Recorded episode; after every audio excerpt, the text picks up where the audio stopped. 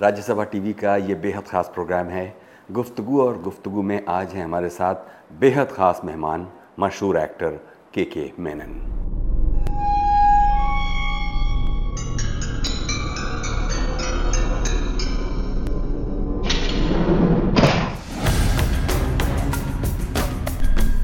सुना है साहब को एसी वाला कमरा दिया थे लोग उससे तो ज़्यादा किए हम।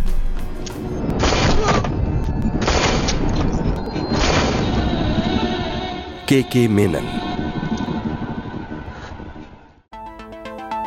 अपनी अदाकारी से किरदारों को नई धड़कनों से भर देने वाले के के मेनन ने अपनी बेहतरीन संवाद अदायगी से दर्शकों के बीच अपनी खास पहचान बनाई है।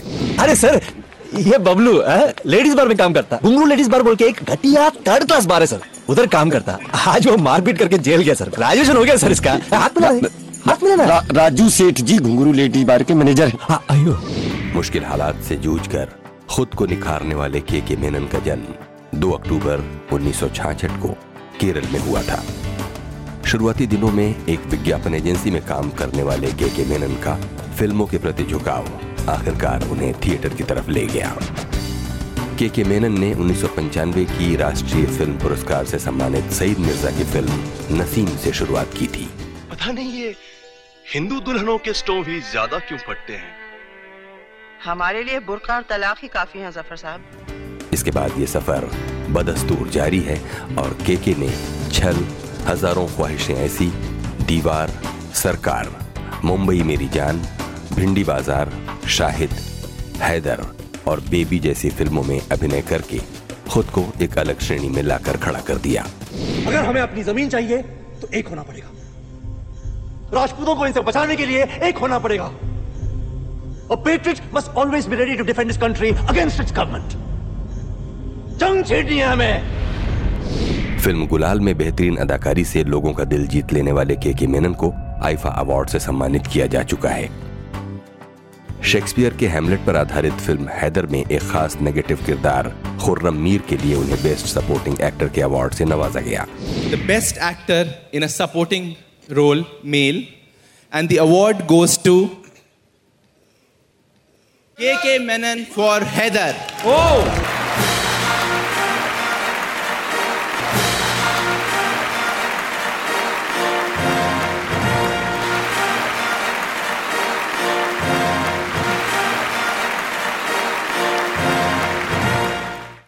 बहुत बहुत स्वागत है के के मेनन धन्यवाद। मुझे बताइए कि आ, कुछ ख़ास तरह के डायरेक्टर्स के साथ आपने अपनी फिल्मी करियर की शुरुआत की। जिसमें हम देखते हैं कि सईद मिर्ज़ा हैं उसमें अनुराग कश्यप हमको दिखाई देते हैं। बाद तक जाते हुए विशाल भारद्वाज दिखाई देते हैं। उधर सुधीर मिश्रा दिखाई देते हैं। ये एक एक ख़ास तरह का डायरेक्टरों का ग्रुप है। आ, तो इस शुरुआत में ही इस तरह के डायरेक्टर्स को चुनना आ, ये क्या वजह रही होगी? मैं अपने आप को इतना किस्मत वाला नहीं मानता हूँ कि मैं चुन सकता हूँ। मैं मानता हूँ कि चुनने की बात जब आती है तो फ़िल्म एक्टर को चुनती है डायरेक्टर एक्टर को चुनता है। तो इत्तेफाक की बात है कि मैं इन लोगों के साथ काम अभी तक कर रहा हूँ। तो आ, मेरे अंदर ऐसा कोई अहंकार नहीं है कि मैं सोचूं कि मैं चुनूँगा और मैं करूँगा। उससे थोड़ा परे हूँ मैं। लेकिन चूँकि एक तरह से हम देखते हैं कि एक एक्टर के तौर पर डेस्परेशन में कुछ भी पकड़ लेने के बजाय फ़िल्मों में चुनाव का एक पहलू हमेशा ही आपका रहा है जो आज भी है। इस सिलसिले में कुछ कहिए। देखिए ऐसा है ना कि आ, आ, ये बहुत ही सब्जेक्टिव मैटर है। ये प्यार की तरह है। आपको प्यार हो जाता है अगर आपसे पूछे कि क्यों प्यार हुआ? तो आप उसको उसकी समीक्षा और उसकी उसका वो कर नहीं पाएँगे आप कि किस लिए प्यार हो। ए बी सी डी या जो भी है वन टू थ्री फोर इन कारणों की वजह से मुझे प्यार हुआ। ये आप बता नहीं पाएँगे। इस इसी तरह से सब्जेक्टिव मैटर है। आ, फ़िल्म को चुनना या स्क्रिप्ट को चुनना। आ, कहीं अंतर्मन वाली बात है जहाँ पे आपको लगता है कि आपका लगाव इस चीज़ से है। आपको लगता है कि इस चीज़ ये चीज़ करने से कर, करने में आप सक्षम हैं और इसको निभा पाएँगे ठीक से। तो आप उस चीज़ को कर लेते हैं। तो अगर आप ऑब्जेक्टिवली देखोगे तो इसका कोई उत्तर है ही नहीं। घूम फिर के यही बात होती है कि मन मन किया तो मैंने कर लिया। वैसी कुछ है बात। हम्म, हम्म।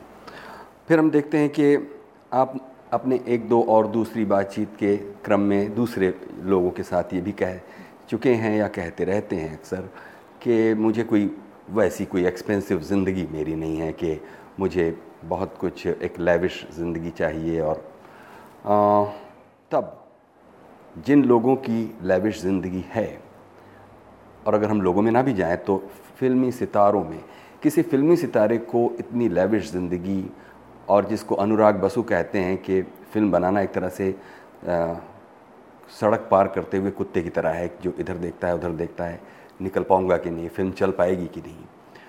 और तब वो आगे ये कहते हैं कि इसमें सबसे ज़्यादा जो सितारे पैसे लेते हैं उस वजह से भी फ़िल्म बहुत महँगी वगैरह हो जाती है। तो फिल्मी सितारों को इतना लेविश एक्सपेंसिव जीवन क्यों जीना चाहिए इस बारे में अगर आपकी कोई ओपिनियन हो तो हमसे शेयर कीजिए।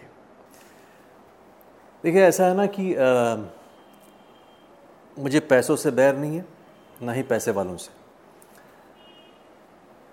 मेरी प्रॉब्लम यह है कि मैं अपनी ज़िंदगी सिर्फ़ पैसा कमाने के लिए नहीं जी सकता। क्योंकि मैं उसको एक बेसर नीड मानता हूँ। तो आ, मेरा जो फोकस है वो ये है कि खाना पैसा और कुछ और चीज़ें हैं वो खाने के बाद आप उसको हज़म कर सकते हो वो ख़त्म हो जाता है। जब आप सिनेमा करते हो या कोई कला से संबंधित कोई चीज़ करते हो। तो आपका मकसद होना चाहिए कि ये मरणोपरांत भी वो चीज़ चलती रहे लोगों के जहन में। ये मकसद होना चाहिए। आ, जो टेंजिबल चीज़ें हैं जो ख़त्म हो जाती हैं आपका घर ख़त्म हो जाएगा एक दिन। सारी चीज़ें ख़त्म हो जाएँगी आप ख़त्म हो जाएँगे। तो आ, कुछ चीज़ें हैं जो आप काम करते हो वो आ, सालों तक तो चलता रहता है। और इस मकसद से मैं काम करता हूँ। कोशिश करता हूँ। ऐसा नहीं कि मैं हर बार सफल होता हूँ। कोशिश करता हूँ कि मैं जो भी काम कर रहा हूँ युगो युगों तक उस चीज़ की आ, वो चीज़ जो है दिम, दिमाग में रहे लोगों के तो वो मेरा मकसद रहता है। और सिर्फ़ पैसा ही कमाना है फिर तो फिर हम डाका भी डाल सकते हैं उसमें क्या है? वो, वो उसमें उसमें कोई that's not the motive the idea is आप काम करिए और उस काम को रहने दीजिए लोगों के जहन में युगो युगों तक। ये तो हुआ मेरे सवाल के जवाब का आधा हिस्सा है, जिसमें आपने अपने बारे में बताया। लेकिन खुद फ़िल्म फ्रेटर्निटी का हिस्सा होते हुए जब आप अपने फेलो ट्रैवलर्स को देखते हैं और उनकी लेविश ज़िंदगी को देखते हैं, और कई बार अतार्किक उनके जीवन के रास्ते को देखते हैं तो इस पर भी कोई ओपिनियन सी बनती है बेशक ये नहीं कि आप उसमें कोई वैल्यू जजमेंटल हों कि उन्हें ऐसा करना चाहिए नहीं करना चाहिए ये हम नहीं पूछ रहे हैं। लेकिन एक ऑनलुकर की तरह भी देखें तो क्यों एक इतनी आ, क्योंकि एक मामूली आदमी भी ये पूछता है कि किसी फ़िल्म स्टार को इतने पैसे क्यों चाहिए? जैसे मैंने कहा उससे मुझे कोई बैर नहीं और मैं ना ही उनके ऊपर जजमेंटल होता हूँ। वो अपनी ज़िंदगी जी रहे हैं। अब जायज़ है नाजायज़ है ये उनका लुकआउट है मेरा नहीं। तो मुझे पता नहीं है कि मैं किस तरह से उनका उनके ऊपर ओपिनियन रखूँ अपना। आ, बस इतना मैं कहना चाहूँगा कि अगर वो जो भी पैसा कमा रहे हैं वो अगर सही सही तरीके से कमा रहे हैं तो उनके आ, उनकी आत्मा के लिए बहुत अच्छी बात है आत्मा की आ, आ, हेल्थ के लिए। बाकी क्या है? बाकी वो जाने वो झेलें जो भी करना है वो करें। लेकिन मैं किसी और की ज़िंदगी को देख करके उसको डुप्लीकेट नहीं करना चाहूँगा। कुछ सिद्धांत हैं वो रहेंगे। और चाहे उसकी वजह से मैं शायद पैसा कमा, बिल्कुल ना कमा पाऊँ, ये भी हो सकता है। But that doesn't matter because एक कमर्शियल ज़िंदगी जो है, इतना विश्वास है मुझे कि मैं अगर नुक्कड़ नाटक भी करूँ तो भी मैं जी लूँगा, ऐसी कोई बात नहीं। तो मेरा मकसद ये नहीं कि मैं सिनेमा में आऊँ, खूब पैसे कमाऊँ। सिनेमा एक अलग माध्यम है। उस माध्यम को मैं एक्सप्लोर करना चाहूँगा और उसमें कुछ चीज़ ऐसा करना चाहूँगा जो रह जाए लोगों के साथ। ये जो अभी हमारी जो बातचीत पिछले चार पाँच मिनट से चल रही है, मैंने पाया कि इसमें जो भी आपके बिलीव्स हैं, उस पर आप फमली खड़े हुए हैं और उससे आप हिल नहीं रहे हैं। बेशक मैं सवाल को चाहे इधर से पूछूँ, उधर से पूछूँ, आपने सिद्धांत शब्द तक का भी इस्तेमाल किया। ज़रूर इस कन्विक्शन को और इस जो जो दृढ़ता है व्यक्तित्व में, इसको हासिल करने में कुछ आपके पारिवारिक पृष्ठभूमि और आपके परिवेश का भी ज़रूर कोई रोल होगा। कुछ बताइए उसके बारे में। मेरे ख्याल से हर इंसान अपने संस्कार से बनता है, बचपन से लेकर जो होता है। और उस उस मामले में मैं बहुत ही लकी हूँ, बहुत ही मतलब मुझे उस प्रकार के लोग मिले हैं मेरी ज़िंदगी में। चाहे वो दोस्त हों, चाहे अभी जो मेरी बीवी है, चाहे मेरे माँ बाप हैं कुछ ऐसे लोग मिले हैं मेरी ज़िंदगी में, जो इसको हम इम्पेरिकल वर्ल्ड कहते हैं उससे थोड़े से परे सोचते हैं। तो कुछ ऐसे लोग भी हैं जो आध्यात्मिक हैं उनसे भी प्रेरणा ली है मैंने। तो कहीं ना कहीं जा कर के मुझे लगता है कि जो जो चीज़ें मैं करूँगा, वो इसलिए नहीं कि मैं सक्सेस फेलियर जितने भी टर्म्स हैं ना इस वजह से नहीं है। ये है कि मुझे उस वक्त वो ज़िंदगी जीने में मज़ा आता है। वो ज़िंदगी जीने में अंतर्मन से खुशी होती है। तो वो वो, वही मेरा रास्ता है बेसिकली तो मैं जब किरदार निभाता हूँ, लोगों को निभाता हूँ पर्दे पर तो उस वक्त, करते वक्त जो है, मैं उसमें खो जाता हूँ कम्प्लीटली और निकलने के बाद मैं बिल्कुल ही डिस्पैशनेट हूँ उसके बाद। तो मुझे वो जो एक्सपीरियंस है उसके लिए मैं जीता हूँ। तो वो वो एक्सपीरियंस अगर सही होता है तो मैं मानता हूँ कि उसके ज़रिए आपको पैसे भी मिल जाएँगे आप जो भी है ढंग के वो मिल जाएँगे आपकी ज़िंदगी चलेगी। और साथ ही साथ आपको बहुत आ, क्या कहते हैं एक अलग दुनिया में आप जाते हो आ, जिसको आप डिफ़ाइन नहीं कर पाते हो।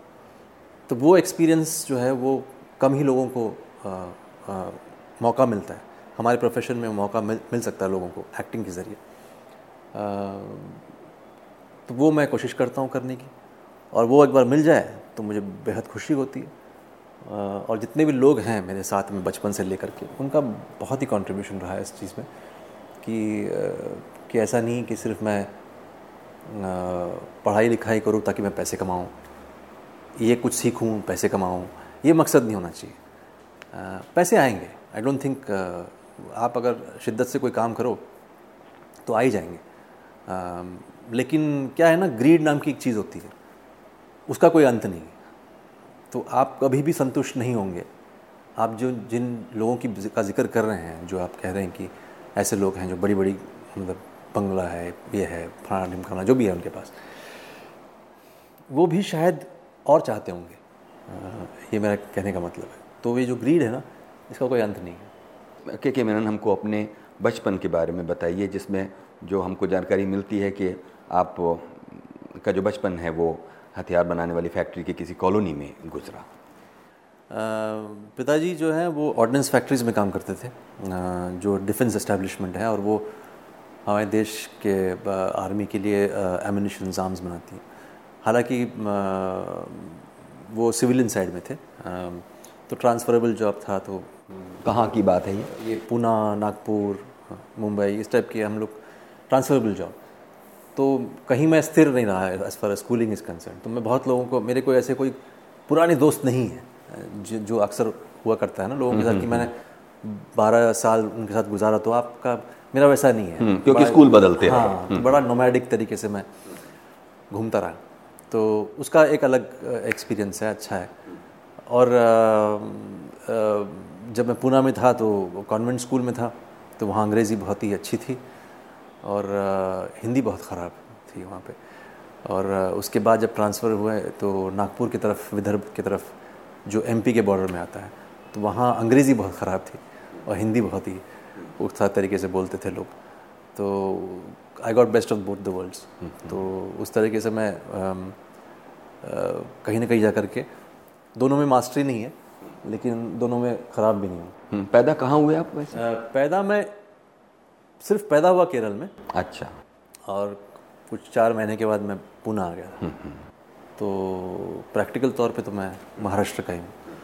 सो वैसी अपनी ज़िंदगी रही और उसके बाद फिर खैर स्कूलिंग वूलिंग होने के बाद जैसे हर लड़का होता है कि थोड़ा सा कंफ्यूज होता है कि क्या करें। और बचपन से लेकर के मैं थिएटर करता था नौ साल की उम्र से। मुझे अभी भी याद है कि मेरा पहला जो एक्सपोजर है थिएटर में वो सनफ्लावर का था। तो सनफ्लावर बना हुआ था मैं। और तब से लेकर के I- पता नहीं मैं आई टू लुक फॉरवर्ड कि कब मैं अलग अगला नाटक करूँ। तो एक अजीब सा एक फ्रीडम मिलता था मुझे। कंप्लीट आज़ादी जब मैं स्टेज पे होता था। तो वो वो एहसास तो था पर ये नहीं था कि इसको मतलब प्रॉपरली मैं एक प्रोफेशन की तरह देखूँ। क्योंकि उस ज़माने में सभी लोग डॉक्टर और इंजीनियर बनने के लिए भागते थे। जी। फिर मैंने ऑफकोर्स ग्रेजुएशन की अपनी फ़िज़िक्स बीएससी फ़िज़िक्स और फिर एमबीए किया मैंने। अ, अपनी छोटी छोटी सी दुकान खोली जो जिसमें कॉरपोरेट फ़िल्म बनाते हैं। मैं उसको दुकान ही बोलता हूँ। कॉरपोरेट फिल्म्स बनाने के का सिलसिला शुरू हो गया। दादर में ऑफ़िस वगैरह। फिर एक दिन बहुत मैं उस चीज़ से बिल्कुल ही मतलब पक गया। मैंने कहा बस अब मुझसे नहीं होगा। मैंने सब कुछ बंद करके दोबारा थिएटर में छलांग लगाई। तो मैं नसीर का एक ग्रुप है मोटले उनकी कुछ रिहर्सल हो रही थी जूलियस सीजर की। ये जो मोटली ग्रुप की मोटली गर्टन स्कूल में रिहर्सल्स हो रही थी तो मैं वहाँ सीधा पहुँच गया। मैंने कहा मुझे करना है।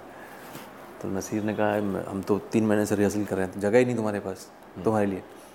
तो मैंने कहा ठीक है मैं कुछ भी कर लूँगा। तो उन्होंने मुझे क्राउड में खड़ा कर दिया। तो वहाँ से मेरी जर्नी वापस शुरू हो गई। तो I got back into theatre and उसमें कोई गिला नहीं है क्योंकि मैं बाय चॉइस इस इसमें अ, गया था और ऑब्वियसली पैसे नहीं थे। तो लेकिन बाय चॉइस गया था। चांस नहीं। अ, कमाने को तो मैं कमा सकता था। वो जो corporate film with my M B A background पर मैंने डिसाइड किया अब क्या होता है ना कि एक एक एक पॉइंट के बाद अगर आप सही में थोड़ा चिंतन करो तो आपका, आपको अपना स्वधर्म दिख जाता है। और वही हुआ मेरे साथ। अब स्वधर्म दिखा थोड़ा लेट। अब दिखने के बाद जो है वो काफ़ी मुश्किल रास्ता था, मुझे पता था। लेकिन मैंने डिसाइड कर लिया कि मैं उसी में जाऊँगा। और मुझे, मेरा ये मानना है कि हर इंसान को ऊपर वाला जो है, वो एक हुनर देता है, जो उसका स्वधर्म होता है। ये अलग बात है कि आपकी इच्छाएँ अलग अलग हो सकती हैं डिज़ायर्स और अक्सर हम इच्छाओं की तरफ़ भागते हैं। और एक्चुअली आपका हुनर कहीं हुनर कहीं और है। वो वो पहचानना बहुत ज़रूरी है। तो मैं कुछ अलग कर रहा था अपने अपनी इच्छाओं की वजह से एडवर्टाइजिंग और ये वो। उसमें मेरा पता नहीं क्यों वो संतुष्टि नहीं मिल रही थी। जब मैंने शुरू किया हालाँकि कुछ भी नहीं था मेरे पास तब भी मैं खुश था वहाँ नाखुश था काफ़ी कमा रहा था वहाँ पे। तो इसलिए मैं कहना चाह रहा हूँ कि वो जो खुशी है ना वो उसका आप मापदंड पैसा नहीं है। अ, तो वो खुशी जब मिलने लगा मुझे दोबारा फिर मैं रह गया। I was a pauper by choice गुर्बत की ज़िंदगी अपने चॉइस की वजह से मैंने गुजारी। फिर खैर नसीम सईद मिर्ज़ा भोपाल एक्सप्रेस इस तरह से आने लगे। और साथ ही साथ मैं टेलीविज़न करता था उस ज़माने। उस ज़माने का टेलीविज़न बड़ा अच्छा हुआ करता था। स्टार बेस्ट सेलर्स रिश्ते इस टाइप की वन आवर एक घंटे की कहानी होती थी जो ख़त्म होती थी। ऐसा नहीं कि चलता रहा। तो it's like doing a small film. एक किरदार कर लो पाँच दिन छः दिन फिर उसे भूल जाओ अगला किरदार पकड़ लो। तो इट वॉज़ वेरी वंडरफुल। तो वैसे मैंने कुछ बीस पच्चीस कर लिए थे उस ज़माने। तो मैं गुजारा होता था उससे। तो वैसी ही ज़िंदगी साथ ही साथ में बम्बई में आने के बाद एक क्या है ना बम्बई जो है ये हादसों का शहर है। यहाँ हादसा जो है वो अच्छा भी हो सकता है और गलत भी हो सकता है। सारी चीज़ें अवेलेबल है मौजूद है यहाँ पे फैसिलिटीज़ हर चीज़ for the mind body soul everything is available आप क्या चूज़ करते हैं इसके ऊपर निर्भर करता है। तो जैसे मैंने कहा मैं बहुत ही मतलब लकी हूँ कि मुझे ऐसे कुछ दोस्त मिले उस ज़माने में बैचलर फ्रेंड्स जो थोड़े अलग मिट्टी के थे अ, सोच में जो जिनका सेंसेस जो है वो सिर्फ़ बेसर लेवल पे नहीं था। तो इसीलिए मैं उस दिशा में चला गया जहाँ पे हम लोग रेलवे कॉलोनी ट्रैक के बगल में रहते थे तो वहाँ कुछ चार पाँच लोग साथ में रहते थे। और हर तीन मिनट में गाड़ियाँ जाती थी। आ, और हम लोग जो है रात भर आ, अब क्या होता है ना अगर आप आपको एक किताब पढ़नी है और इन्हें भी पढ़नी है किसी और को भी पढ़नी है तो दो बार आपको पढ़ना पड़ेगा उस किताब को। हम क्या करते थे? ग्रुप रीडिंग ग्रुप रीडिंग करते थे। उससे क्या होता था एक बार पढ़ लो और पाँच लोगों ने पढ़ लिया उस, उसके ज़रिए। वो हम लोग करते थे। उस वो कुछ चार बजे तक हम लोग करते अच्छा पढ़ता कौन था? कोई भी वन ऑफ़ कोई भी पढ़े। हाँ एनी बड़ी तो उसी तरह से हमने काफ़ी रशियन लिटरेचर को खा पी लिया। किसी एक का नाम लीजिए। चाहे वो मैक्सिम गॉर्की हो चाहे दोस्तेव्सकी हो चाहे वो तुर्जनेव हो चाहे वो टॉलस्टॉय हो। एंड एग्जिस्टेंशियलिस्ट राइटर्स जो होते हैं जैसे कि अल्बर्ट कैमू है काफका है इस प्रकार के बहुत सारे विभिन्न भिन्न भिन्न जो जो ऑथर्स हैं उनको हमने वो कर उसमें कुछ मज़ा आता था कि चलो कुछ कर रहे हैं जो और वो अलग तरीके से इंस्पायर करता है आपको। लेकिन देखिए, बड़ा दिलचस्प है। आप खुद किसी एक्टिंग स्कूल या इंस्टीट्यूट में नहीं सीख रहे थे, लेकिन जो कुछ सीख रहे थे, मोटे तौर पर वो उनमें से कुछ चीज़ें इन स्कूलों में भी सिखाई जाती हैं। आपने जिस लिटरेचर की बात की या ज़िंदगी को उस तरह से नज़दीक से देखने और अनुभव करने की बातें हैं, वो भी इनमें सिखाई जाती हैं इन स्कूल्स में। और इत्तेफाक देखिए कि फिर आप मोटली पहुँचते हैं और चुनते भी आप एक ख़ास तरह का एक्टिंग जॉनर चुनते हैं। मतलब आप नसीरुद्दीन शाह के बजाय हो सकता है किसी और को भी चुन सकते थे लेकिन फिर वही मैं देख रहा हूँ एक कॉन्टीन्यूटी कि हमेशा चुनाव में रुचियों में कन्विक्शन में एक धारावाहिकता सी दिखाई दे रही है। जी आप कह रहे थे कि मैं फिर- इसका कारण यही है कि आप अगर स्वधर्म में एक बार ढूंढ लो ना वो आपको ले जाएगा। अ, हो सकता है कि अब आप मिसाल के तौर पे अगर वर्साचे डिज़ाइनर क्लोथ बनाने वाला। उसकी उसका जो डिज़ायर अगर होता एक्टर बनने का तो तो वो इतना अच्छा इतने इतने अच्छे कपड़े बना बना ही नहीं पाता। हम अ, हमको नहीं मिलता वो चीज़ ना। वही मैं कह रहा हूँ कि अक्सर हमने मैंने देखा है इस हमारे इंडस्ट्री में हमारे एक पुराने थिएटर गुरु हैं सत्यदेव दुबे। जी। अ, वो कहते थे कि इस देश में हर आदमी एक्टर बनना चाहता है। और वहाँ प्रॉब्लम होती। है बिकॉज़ उसका हुनर कहीं और होता है। और बहुत ही बढ़िया हुनर होता है। एंड वो क्या होता है ना I always believe actors singers carpenter architect they are first born वो पैदा होते हैं। They are not made they have to be first born singer is born कुछ लोग जो है अच्छा गा लेते हैं। दैट मीन्स उसके मतलब उसका मतलब ये है कि उसको दिया गया है। अब उस हुनर को किस तरह से इस्तेमाल करता है? किस तरह से उसको यू नो उसको मैं उसमें थोड़ा सा प्रैक्टिस करके वो करके, साधना करके आगे बढ़ता है, ये उसके ऊपर डिपेंडेंट है। लेकिन दिया जाता है हमारे यहाँ पे ऐसा है कि हम, हमारी इच्छा शक्ति इतनी मज़बूत होती है एक्टिंग के प्रति कि हर आदमी को एक्टर बनना है। अब वहाँ गड़बड़ हो जाती है। तो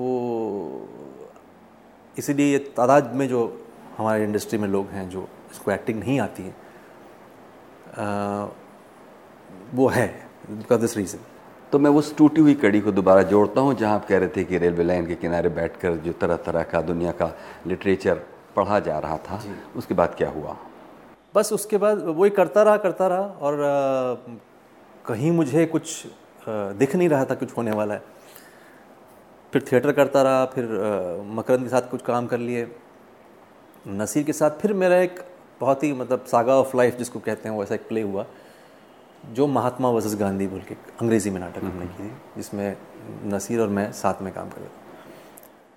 तो वो बड़ा हिट हो गया। मतलब इंटरनेशनली भी काफ़ी चर्चित प्ले है। वो नाटक बड़ा हिट हो गया। उसके ज़रिए फिर लोग लोग पहचानने लगे कि अरे हाँ ये बंदा सही लग रहा है। इसको ज़रा ट्राई कर लेते हैं। वो करते करते फिर पहला जो फ़िल्म है, पहली फ़िल्म जो है वो, भोपाल एक्सप्रेस वो आई। फिर अनुराग का पाँच मैंने किया। अनुराग उस समय तो एक्टर बनने आया था। और वो धीरे धीरे फिर राइटिंग और डायरेक्शन तो उसकी मैंने पाँच पाँच की और साथ में टेलीविज़न करता रहा काफ़ी। तो टेलीविज़न में काफ़ी नोटिस हो गया मैं ये बनारस स्लॉट्स में जो है। तो बस सरकार के बाद फिर अ, ऐसा हुआ कि इंडस्ट्री में एटलीस्ट जो है मुझे अपने आप को इंट्रोड्यूस नहीं करना पड़ा। लोग पहचानने लगे कि के के कौन है। तो तब तक तो मुझे बोलना पड़ता था कि हम के एन एक्टर इस तरह बोलना पड़ता था। उसके बाद फिर वो ठीक हो गया, रास्ता। बीच में शादी हो गई। She also from theatre Nivedita. तो वो सब हुआ और साथ में जो इसलिए मैं कह रहा हूँ कि जो जो जितने लोग जुड़े हैं मेरे साथ इतफाक़न ऊपर वाले ने की दया से वो सही सही लोग आए। सही सही लोग तो हैं मतलब वो भी ऐसा नहीं हुआ होगा कि संयोग से होते हैं। आप अपनी ही रुचियों के लोगों को पहचान लेते हैं जैसे कि लोहा चुंबक को खींच लेता है। अब अनुराग से भी उनकी कहानी सुनिए तो उसमें भी इसी तरह के इसी तरह का लिटरेचर इसी तरह की चीज़ों से एक एक नर्चर होने की कहानी आपको मनोज वाजपेयी में भी वही सब सुनने को मिलता है नसीरुद्दीन शाह में भी वही। तो एक एक ख़ास तरह के लोग एक ख़ास तरह के लोगों को पहचान ही लेते हैं। आ, फिर आप देखेंगे कि अब जबकि के के मेनन एक मतलब एक बड़ा नाम और एक खूबसूरत, शानदार एक अभिनेता। जब ये सब आपकी झोली में आता है तो एक थोड़ा सा एक एक एक सेंस ऑफ़ पावर एक एक थोड़ा गुरूर भी आता है। आपको क्या आता है? मुझे बिल्कुल विपरीत चीज़ें आती हैं। मैं मानता हूँ कि जिस तरह से मैंने ज़िंदगी जी है, उससे अगर हट जाऊँ तो जो दिया गया है वो निकल जाएगा वो चला जाएगा। किस तरह की ज़िंदगी जी है? आपने कोई ऐसी तो धक्के तो खाए नहीं? मतलब जैसे लोग कहानियाँ सुनाते हैं कि मैं मुंबई पहुँच गया और मैंने फुटपाथ पे काटे और भूखा रहा। देखो आपके पास तो सब कुछ था। नॉर्मल है कि मैं स्टेशन पे तो मैं सुबह भी सोया हूँ ऐसी कोई बात नहीं है। बट मैं कह रहा हूँ कि ये कहने की बात है। वो वो ज़िंदगी उस वक्त जो थी मेरी चॉइस की थी। इसलिए मैं उसको स्ट्रगल नहीं मानता। मैं उसको इंस्पायरिंग ज़िंदगी मानता हूँ। मैं ये नहीं कहता कि मैंने बहुत स्ट्रगल किया। स्ट्रगल का मतलब है कि आपको शायद कहीं आप उसके उसके अनुरूप आपके अंदर वो वो नहीं था शायद। या आपको उस बात की खुशी नहीं थी कि मैं कुछ कर रहा हूँ या करने की कोशिश कर रहा हूँ। और इसमें मुझे मज़ा आता है। तो एक होता है कि पावर ऑफ़ स्ट्रेंथ से आते हो और एक पावर एक पावर ऑफ़ वीकनेस से आते हो। मैं हमेशा पावर ऑफ़ स्ट्रेंथ से आया हूँ। जो मैं कर रहा था, मुझे पता था कि इस, ये हुनर है मेरे अंदर और मैं यही करूँगा। That's I often say that actors are born and stars are made stars are never born आप स्टार्स को बनाते हो उसके लिए पैसे लगते हैं दैट्स ऑल कोई रॉकेट साइंस नहीं है। तो वो रास्ता नहीं था मेरा। अगर मैं उस वक्त वो, वो रास्ते पे जाता तो उसी वक्त मैं डिसाइड करता कि भैया अब ऐसा है ना कि मैं घर के बाहर निकलूँगा कदम रखूँगा तो बैकग्राउंड स्कोर चाहिए मुझे और फ्लैश लाइट्स चाहिए मुझे। ये अलग ज़िंदगी होती है। तो इसलिए मैंने कहा कि मैं वो ज़िंदगी में मुझे विश्वास ही नहीं था क्योंकि वो कहीं ना कहीं जा कर के एक इच्छा के अनुसार आप अपने आप को ढालते हो थोड़ा सा फेक हो जाता मामला। आप चौबीसों घंटे आप एक्टिंग करते हो फिर और वो भी फेक वाली एक्टिंग आ, मुझे करना नहीं पड़ता मैं कहीं भी बैठ सकता हूँ कहीं भी कपिया सकता हूँ कहीं भी चाय पी सकता हूँ मुझे कोई फ़र्क नहीं पड़ता। लोग पहचानते हैं वो हमारी हमारे प्रोफेशन का वो हमारे प्रोफेशन का हिस्सा है। पहचानना ना पहचानना तो वो हिस्सा है तो पहचान लिए तो अप्रिशिएट किया तो अच्छा है। इसलिए मेरे जो फैंस होते हैं वो आकर शर्ट नहीं फाड़ते। वो बिल्कुल ही रिस्पेक्टफुली बात करते हैं और बाकायदा फ़िल्मों की बात करते हैं जो मैंने की है और कुछ सीन्स की बात करते हैं। जब जो जिस जिसमें बड़ी खुशी मिलती है आपको। ये नहीं है कि आपको भगवान समझ करके आपको बिठा देते हैं। वो फेक होता है क्योंकि कोई भी इंसान भगवान नहीं हो सकता या ऊपर जो भी है उस उस टाइप का पावर इंसान इंसान है उसकी गलतियाँ होती है। तो जब आपको इंसान की तरह ट्रीट करते हैं और आपको रिस्पेक्ट करते हैं उसका मज़ा कुछ और है कि आपको लगता है कि आपने कुछ किया है। ये नहीं कि आपके आलिशान बंगले को देख करके वाह ये करें। तो तो बंगले का की खासियत है आपकी नहीं। है ना? तो हाँ। तो वो उसमें अटैच क्यों होना उस चीज़ से? ना तो अपनी खासियत के लिए अगर लोग सराहते हैं आपको, उसका खुशी, उसकी खुशी का कोई अंदाज़ा नहीं लगा सकता है। अब हमारे प्रोग्राम का जो वक्त है, वो धीरे धीरे ख़त्म हो रहा है। लेकिन ये नहीं मेरा दिल कहता है कि आपके साथ बातों का ये सिलसिला ख़त्म किया जाए, लेकिन आप चाहें तो मुझसे ये कह सकते हैं कि ये वाला सवाल अगर पूछो तो वो जवाब देने के बाद हम लोग इस प्रोग्राम को वाइंड अप कर सकते हैं कोई एक बात नहीं मैं मैं आपके ऊपर छोड़ता हूँ आप एक्सपर्ट है इस चीज़ में। तो कहिए इस बात को कि एक फ्रेज़ चलता है कि मैं तो इनसाइडर था मैं तो आउटसाइडर था। फ़िल्म इंडस्ट्री में ये एक बड़ा फ्रेज़ चलता है कि मैं आउटसाइडर था तब भी मुझे एक्सेप्ट कर लिया गया। क्योंकि कुछ लोग इनसाइडर होते हैं आप अपने को किसमें पाते हैं?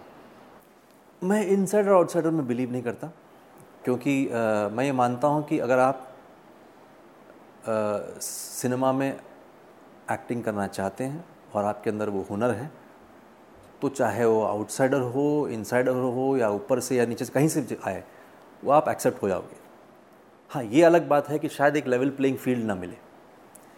आ, क्योंकि हमारी इंडस्ट्री में आ, कुछ चीज़ें हैं जो अनिवार्य हो गया है आजकल कि जैसे कि तीन दिन का बिज़नेस अब मैं मेरा मानना ये है कि तीन दिन के बिज़नेस में पे आप जब ध्यान देते हो तो आप सिनेमा नहीं बना रहे हो। सिनेमा जैसे मैंने कहा कि युगो युगों तक आप उसके लिए सिनेमा बनाते हो। तो तीन दिन के बिज़नेस के लिए बना रहे हो तो सिनेमा नहीं हो सकता। आ, तो आपको कुछ चीज़ें वो वो सारी चीज़ें हैं हमारी इंडस्ट्री में। इसका ये मतलब नहीं कि आप आउटसाइडर हैं। आपकी आपकी कला की सराहना हो रही है और आप जो करना चाहते हैं वो आप कर रहे हैं। ऐसा नहीं कि आप किसी की वजह से आपने कोई काम कर लिए। तो इसलिए मैं अपने आप को आउटसाइडर इनसाइडर नहीं मानता। और ये भी, अब देखो, किसी भी व्यवसाय के ना, कुछ चीज़ें प्रतिकूल होती है, कुछ अनुकूल चीज़ें होती हैं। किसी भी व्यवसाय में, चाहे वो डॉक्टरी हो या कोई पेशा हो। तो अगर आप प्रतिकूल चीज़ों को देख करके आप नाराज़ होते हो तो आप थोड़े से निराशावादी इंसान बन जाते हो। इससे अच्छा है कि आशावादी बने। तो मैं वही करता हूँ। मुझे मालूम है कि और मैं कटाक्ष भी करता हूँ ऐसी बात नहीं है। जो मेरे मन में आता मेरे ख्याल से अभी 20 साल के बाद ये हक बनता है कि मैं कुछ बोलूँ। हम्म। तो मैं बोल देता हूँ। चाहे लोगों को अच्छा लगे या बुरा लगे। और मैं मुझे पता है कि मैं किसी को चोट पहुँचाने के लिए नहीं बोलता हूँ।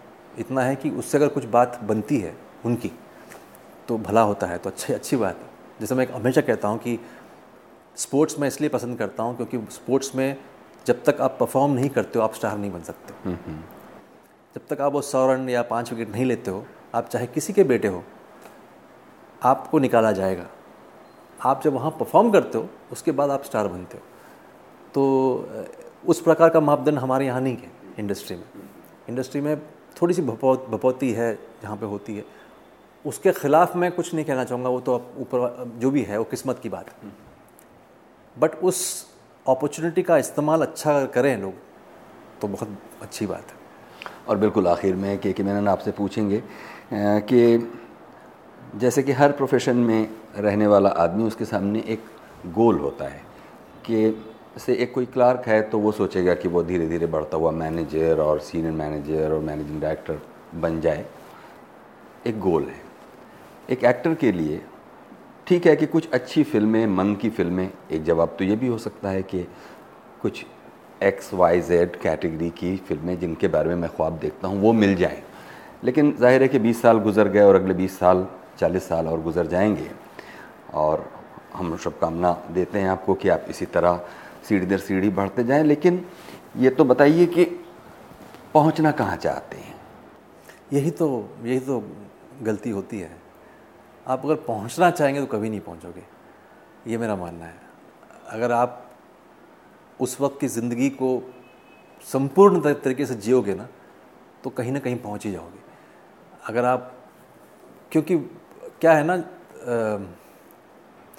जब आप जब आप हैं और जो आपका गोल है, ये आपके जहन में है, वो है नहीं वहाँ पे फ़िलहाल। क्योंकि आप अगर जब वहाँ जाएँगे, तब होगा वो चीज़। तो ज़रूरी है कि आप इस वक्त जो कर रहे हैं ना, उसको ठीक से करिएगा। तो अपने आप वो गोल जो है आपके पास आएगा। जो भी गोल हो।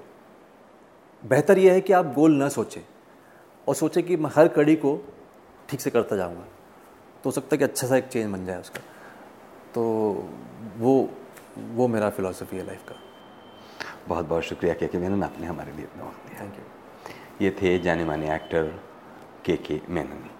प्रोग्राम गुफ्तु के इस एपिसोड के बारे में। कुछ कहना चाहते हो हमें तो लिखिए। feedback.rstv at gmail.com पर